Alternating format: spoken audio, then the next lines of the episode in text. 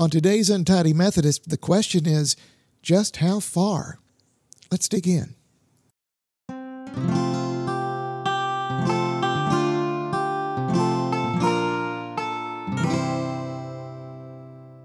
Today's passage comes from Psalm 103, verses 8 through 12. The Lord is compassionate and gracious, slow to anger, abounding in love. He will not always accuse, nor will he harbor his anger forever. He does not treat us as our sins deserve or repay us according to our iniquities. For as high as the heavens are above the earth, so great is his love for those who fear him.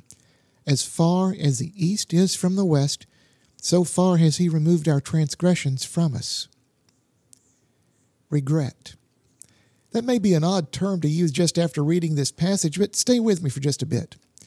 This passage is about God's forgiveness, that whatever we've done wrong is separated from us as far as the east is from the west. In, in other words, in God's eyes, it's as if we have cleared the slate with a brand new start. God doesn't hold grudges or count our past against us when we have been forgiven.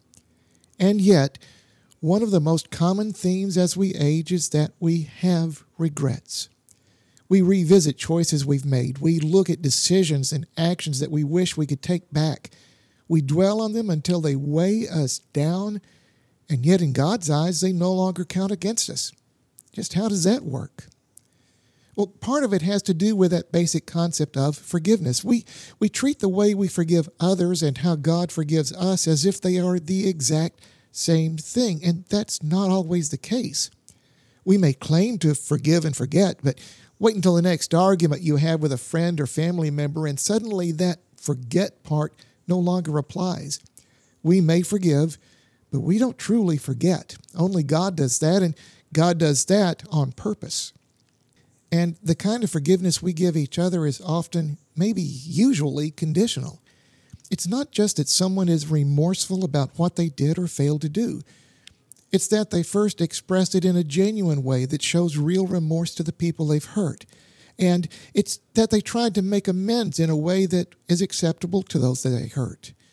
And even then, there is a period of time that it takes for a broken trust to be rebuilt.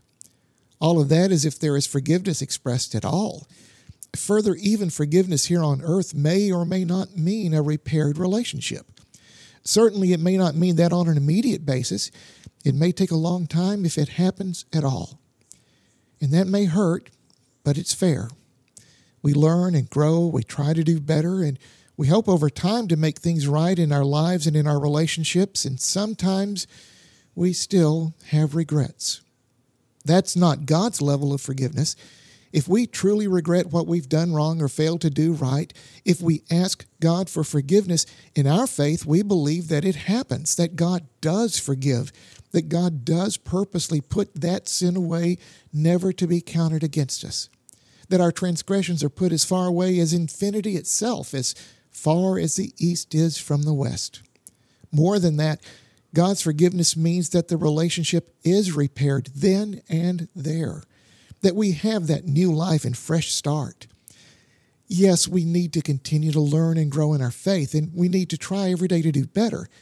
But God's forgiveness is something truly special, something that no mere person can ever show.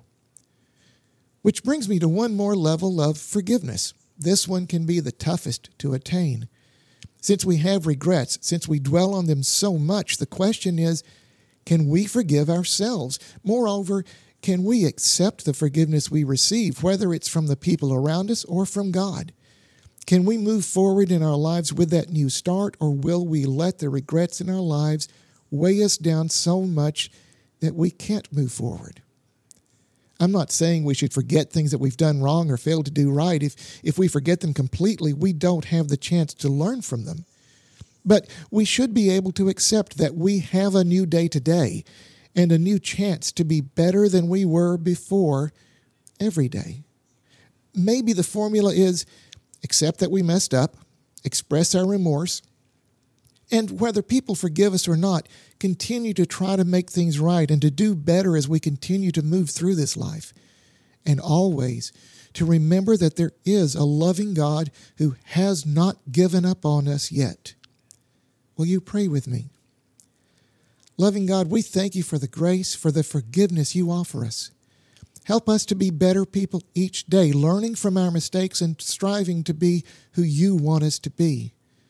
Help us to understand the new life you offer us, and help us to go forward with the knowledge of your forgiveness, your mercy, and your grace every day. Through Christ we pray. Amen.